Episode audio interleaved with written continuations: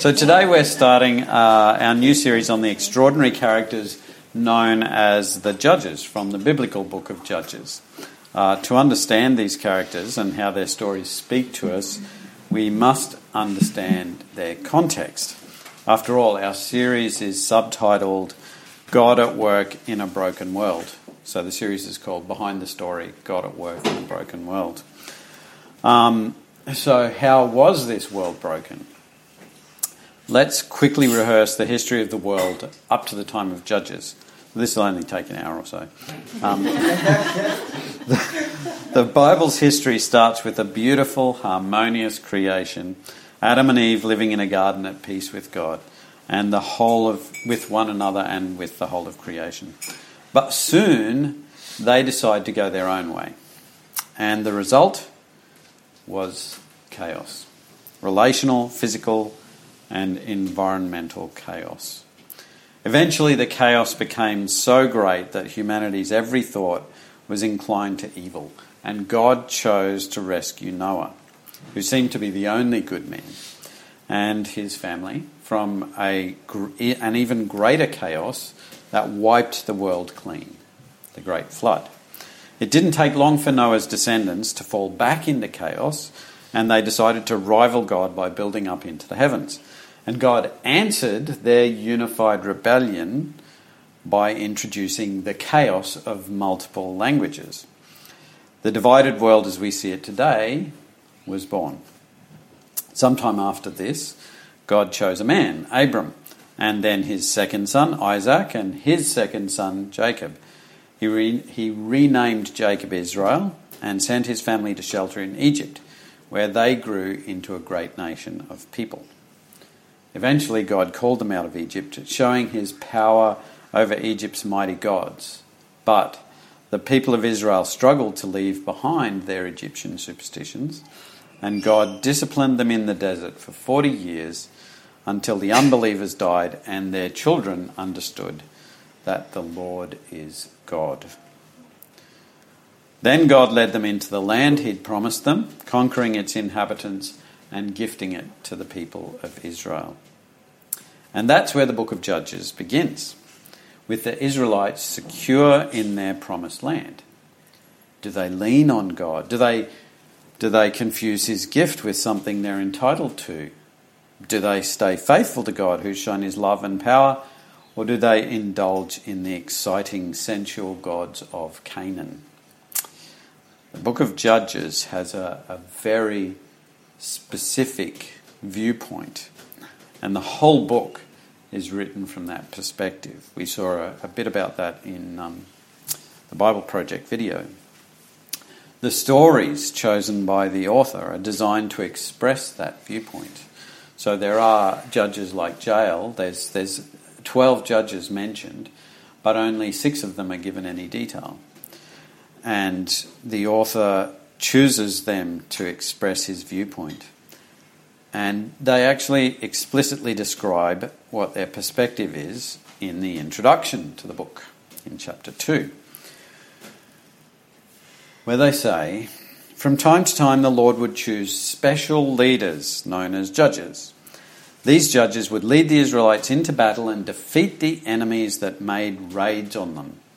In years gone by, the Israelites had been faithful to the Lord, but now they were quick to be unfaithful and to refuse even to listen to these judges. The Israelites would disobey the Lord, and instead of worshipping Him, they would worship other gods. When enemies made life miserable for the Israelites, the Lord would feel sorry for them. He would choose a judge and help that judge rescue Israel from its enemies. The Lord would be kind to Israel as long as that judge lived. But afterwards, the Israelites would become even more sinful than their ancestors had been. The Israelites were stubborn. They simply would not stop worshipping other gods or following the teachings of other religions. Sorry. Uh, the Lord was angry with Israel and said, The Israelites have broken the agreement I made with their ancestors. They won't obey me so I'll stop helping them defeat their enemies. Israel still had a lot of enemies when Joshua died, and I'm going to let those enemies stay. I'll use them to test Israel because I can find out if Israel will worship and obey me as their ancestors did. That's why the Lord had not let Joshua get rid of all those enemy nations right away. Um, sorry. So, we can see from this uh, explanation that the story of Judges is going to be a tragedy in multiple acts. Each act, each judge or deliverer, follows a pattern that the author has already sort of spelled out in the introduction. But they, they also want they want to make that pattern so obvious that the first judge, well, they have a little table. No, they don't. They don't have a PowerPoint or a little table. They have a story. So the first judge is basically just the pattern with the names filled in. So let's have a look at that first deliverer. His name is Othniel. And here's the entire text about Othniel.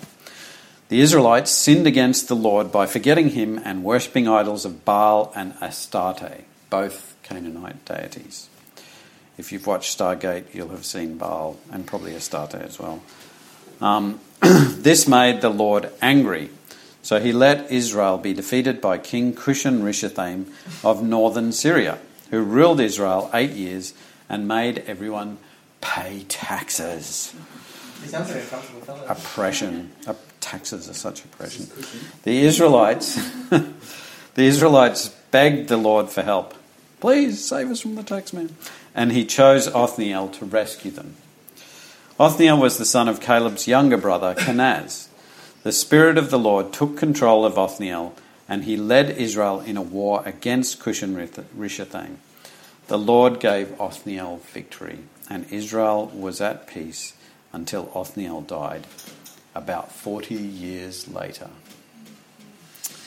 Now, since we're in the 22nd century, I thought we need a PowerPoint slide. So, what is the pattern?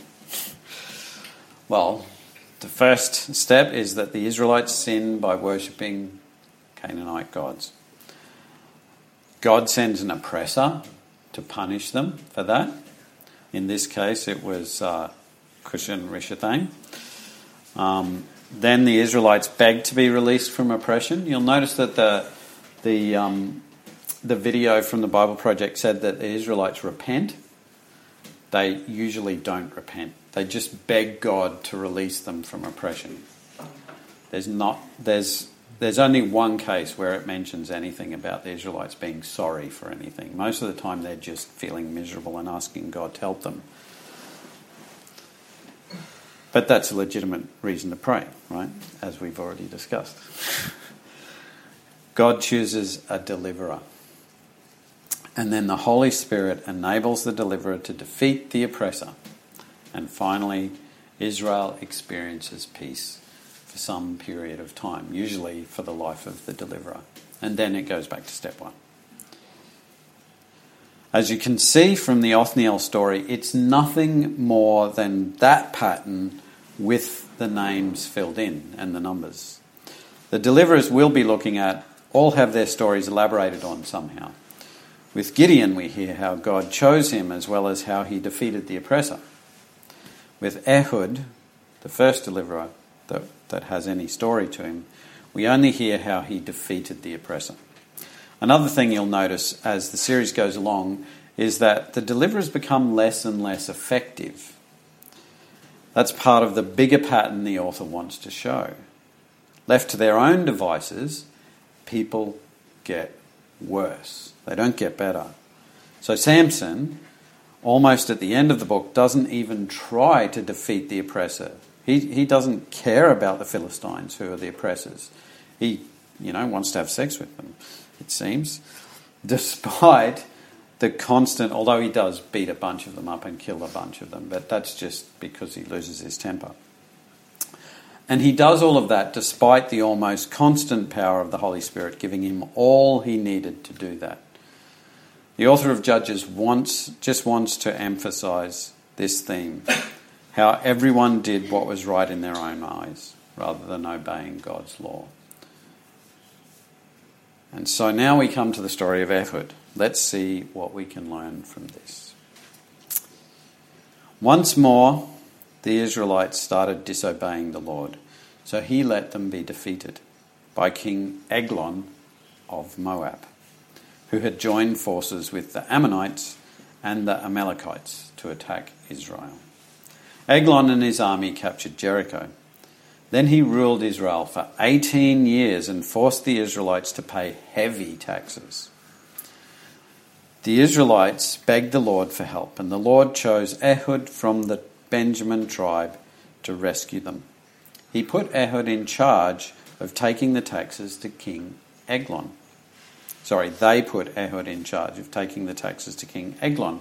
But before Ehud went, he made a double edged dagger. It was about a foot long, it says in other translations. Ehud was left handed, so he strapped the dagger to his right thigh where it would be hidden under his robes. Ehud and some. Uh, have I? Yep, sorry.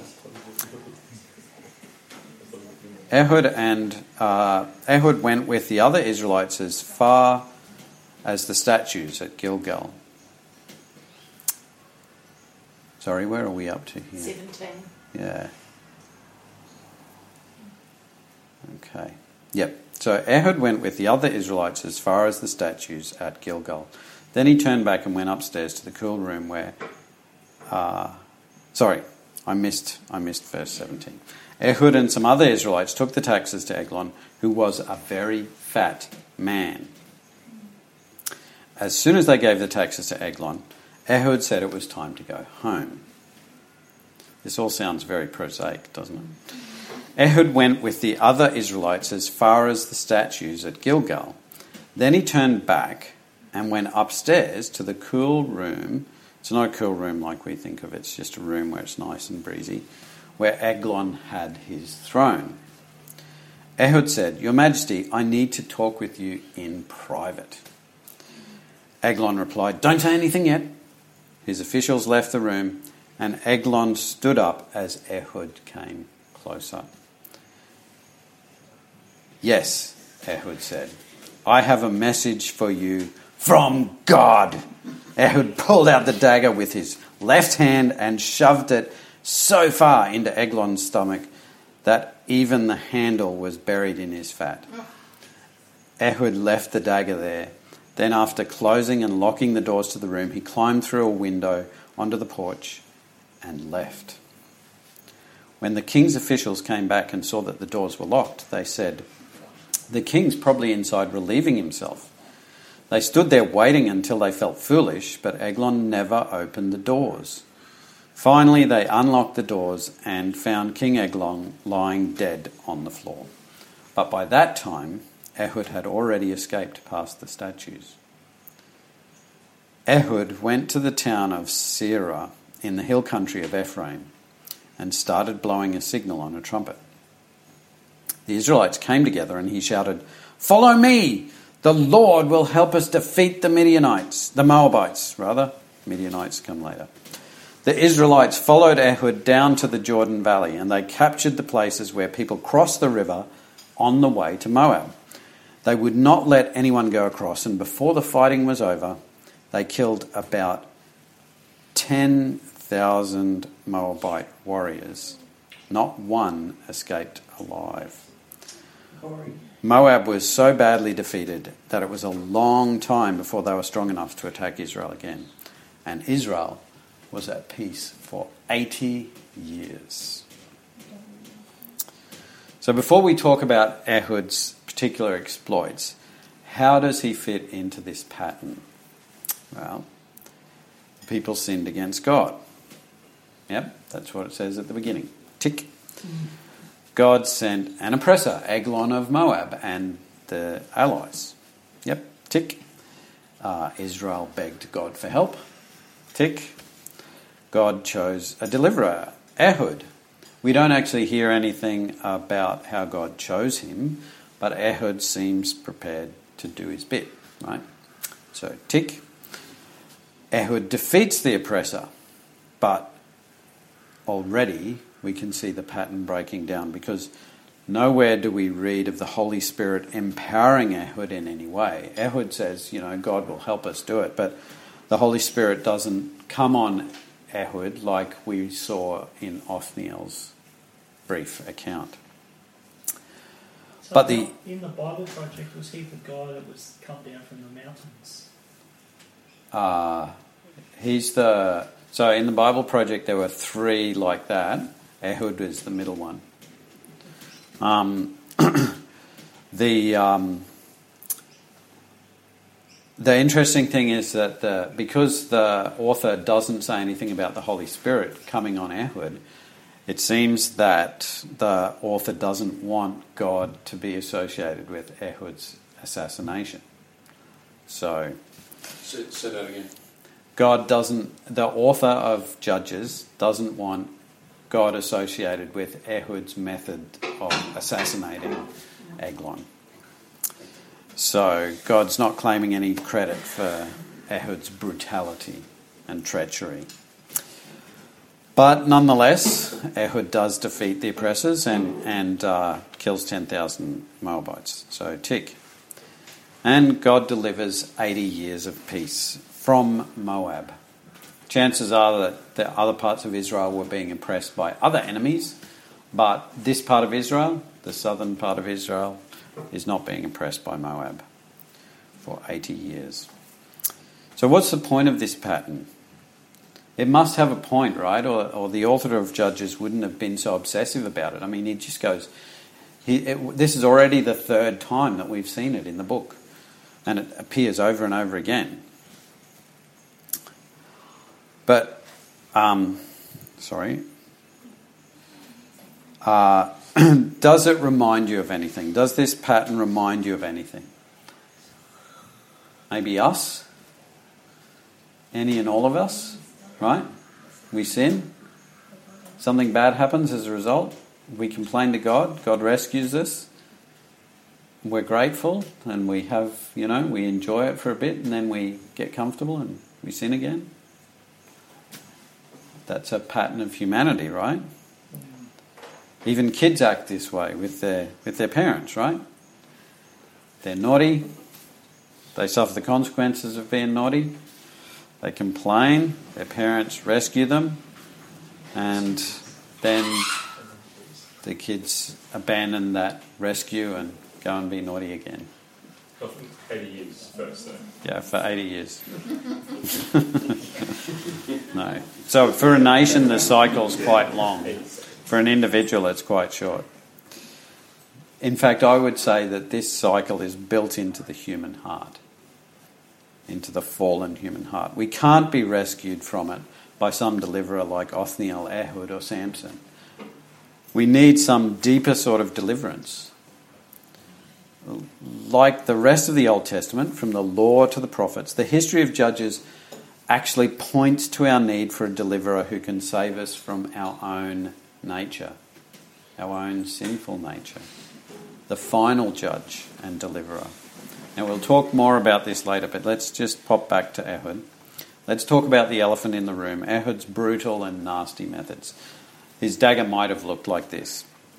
So, that's, that's um, a possible style and size. It seems like the author of Judges wants to emphasize the ugly details, doesn't it? Ehud's stabbing of Eglon makes for very yucky reading.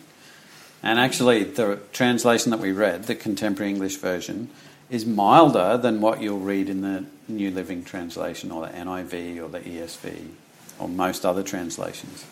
But even the mild CEV version is pretty ugly. How could God use such violence? Why would God choose a person like this? I think there's several things to say about this. First, the situation for Israel back then is radically different from the situation for us, the Christian church today.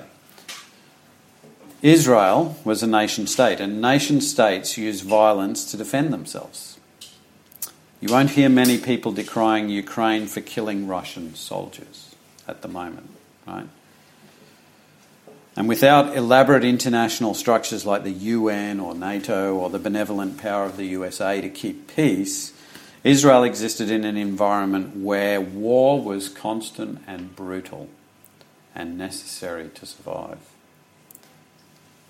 Second, part of the theme of Judges is how completely captured the Israelites were by the Canaanite culture. So, is it any surprise that Ehud behaves treacherously? All historical evidence from inside the Bible and from outside the Bible points to this type of treachery as classic Canaanite behaviour. God's choice of deliverers is limited to the people available, and when everyone is corrupted, you're going to get a corrupted deliverer. Third, God isn't delivering the people from their sins. They didn't ask for that. They actually just want to be delivered from oppression, from the heavy taxes. By using a character like Ehud, God is showing how he can deliver the people from oppression, but also showing how temporary that shallow sort of deliverance is. As soon as Ehud dies, the people sin and war returns. The people are asking for little and showing little obedience, so they get little in return. There are lots of other things we could say about Ehud, but uh, we don't have the time, so I highly recommend Daniel Block's excellent commentary on Judges and uh, Ruth. I've uh, saved copies of the commentary into Renew Public, so if you want a PDF, uh, just ask for it. So, how does this apply to us? That's the big question. We're not just doing Judges for the titillation. the first thing to note is that if it were not for the cleansing power, well, that's turned out really weirdly. I don't know why it did that. It's that's a picture of Jesus triumphant over Satan. So when I last saw that image, it was properly scaled. Now it's not. Um, the first thing to note is that if it were not for the cleansing power of the blood of Christ, which gives us new hearts, we would have hearts exactly like those of the Israelites, going through that pattern, constantly returning to sin, treachery, brutality, and chaos. But praise be to God who has rescued us from the darkness. We do have the blood of Christ, and he and that has rescued us from this constant cycle of oppression and misery. Right? So we're not in the same situation as them. Jesus, our deliverer, didn't rescue us from political, economic, or physical oppression. Rather, he set our hearts free from the tyranny of sin and rebellion against God. By setting our hearts free, we can then live lives of freedom even under oppression. Ultimately, the freedom of our hearts will result in total freedom, but that total freedom will never be realized completely until all sin is destroyed, when Jesus returns again as the final judge and deliverer. Until then, we have true freedom, no matter what happens to us, because we are free from sin. The truth, the way, and the life has set us free. Unlike Ehud, who used such brutal, sinful means to remove the oppression of his people, this is another point we never need to sin to rescue others. Right? Ehud, perhaps Ehud needed to engage in that brutal assassination to deliver his people from oppression. But we don't need to do that. In fact, one of the lessons of Ehud is that God can use wickedness that he finds in brutal people to further his kingdom. And because God can use wicked people and use their wickedness, He never needs us to do wicked things. So, as Christians, we can remain pure, sure in the knowledge that God will protect us. Not from death, death comes to us all. Not from suffering either. Suffering is one of the greatest teachers. But God can protect us and will protect us from compromise, from chaos, from fear and hate and jealousy and rage, the things that really destroy us. So God sends people like Putin, like Hitler, and he uses them to work out his will. We don't need to do wicked things because those wicked people are doing wicked things. And sometimes those wicked things that they do protect God's people or strengthen God's people. God does send suffering in our lives. Our old bodies, you see, still want to follow the pattern mapped out by the author of Judges. We have new hearts, but we have old bodies of sin.